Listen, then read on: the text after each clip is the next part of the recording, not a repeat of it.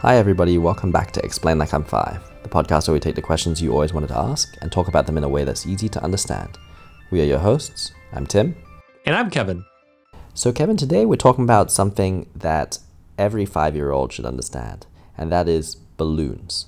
So, how about this question to start with? Why is there a ring at the end of the opening of a balloon? Oh, yes, yes. The little lip um, towards the end of a balloon it gives the end of the balloon basically more thickness and support. That way, the end can be blown up with your mouth or placed over the end of a filling tube more easily. Next time you have a balloon, you know, try cutting off that lip and see how difficult it is to put air into it. The lip itself is made by rolling the end of the balloon down over itself during the kind of manufacturing process. So it's kind of like rolling your sock down to your ankle and kind of you know thickens that part.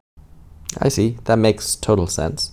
Now, what creates the noise of a balloon popping? Oh well, I mean, it's basically the air. Uh, all that air is uh, it's uh, pressurized while inside a balloon.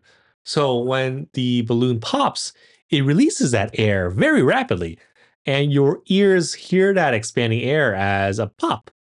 Um, the higher the air pressure inside, you know, imagine a new balloon um, inflated to its maximum size, the louder the pop when it breaks. Only a small amount of noise is actually caused by the actual kind of rubber or plastic breaking. Most of it is just the air pressure. I see. Now let's rewind a little bit. Uh, where did the balloon actually originate from? It's a funny answer. It's actually from bladders. Humans have intentionally filled bladders, especially, you know, real animal bladders, with air since prehistoric times. Uh, I think, you know, in ancient Greece, there's a number of recorded use cases. The Aztecs inflated cat intestines uh, to make shapes to present as sacrifices to the gods. But we're kind of bring it back to more modern times. Uh, it was really in the 18th century where people started inflating balloons made of cloth or canvas with you know maybe a hot air and actually sending them into the into the air into the sky. It was the um, Montgolfier brothers who invented the hot air balloon. They used it first to experiment with first animals to kind of see what the effects of altitude might be on them. I think starting in uh, as early as 1782.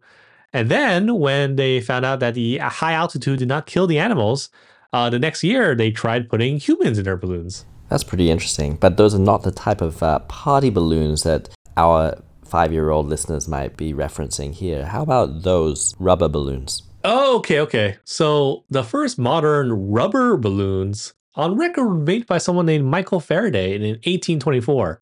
Um, he used these to actually contain gases he was experimenting with, especially hydrogen. Is this the same scientist, Michael Faraday, who studied magnetic induction uh, and invented the Faraday cage? That's right.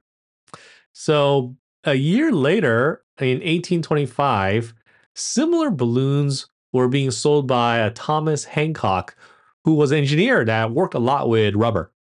Um, but these were still quite different from what we know today. Both his and Faraday's balloons actually came disassembled as two circles of soft rubber.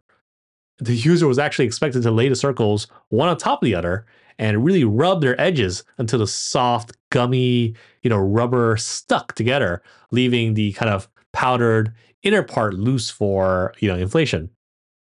Now, modern pre-assembled balloons were being sold in the US, you know, pretty much by the early 20th century. I see. And these days we fill them with all sorts of different things. Um, in, and one of the most popular, other than air, is helium. Why do helium balloons tend to shrink in their volume over time?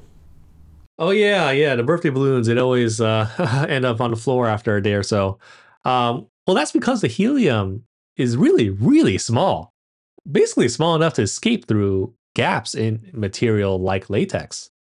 Uh, another style of balloons, mylar balloons, uh, do hold it better but you know, even metal isn't perfectly impervious uh, to helium escaping. Now, mylar balloons are those metallic ones that have those shiny reflective surfaces, right? And they are often printed with colors and patterns for gifts and parties. Yep, yep. They're the ones that cost a little bit more. Uh, and there's uh, uh, of note, there has been some environmental concern over these metallicized uh, mylar balloons. the The problem is that they don't really biodegrade or shred as rubber balloons do. So releasing these types of balloons into the atmosphere is kind of considered harmful to the environment. This type of balloon can also conduct electricity on its surface and there's released the, when when released these foil balloons can become entangled in things like power lines and actually cause like you know big power outages Hmm. Now, of course, we all want to know why helium causes your voice to sound all high pitched if you inhale it. oh that's fun um, well so the reasoning why that happens is that helium is lighter than air so when you breathe in uh, it causes our vocal cords to vibrate faster due to overall, you know, less resistance. And really, actually, any gas alters your voice. The concept here is that the lighter the gas, the higher your pitch. So hydrogen also works. However, you know, hydrogen is extremely explosive, so let's better not use that one. Uh, there's also some fun videos you can find of people breathing in heavier gases, and guess what? That makes your voice deeper. Very interesting. Did you learn something new? If you did, send us an email. We are at eli5, the podcast at gmail.com. If you're a regular listener of this podcast, please do take the time to leave us a rating because it does help other people to discover this podcast. As always, thank you to the community at r slash explain like I'm 5, and we will see you all next week.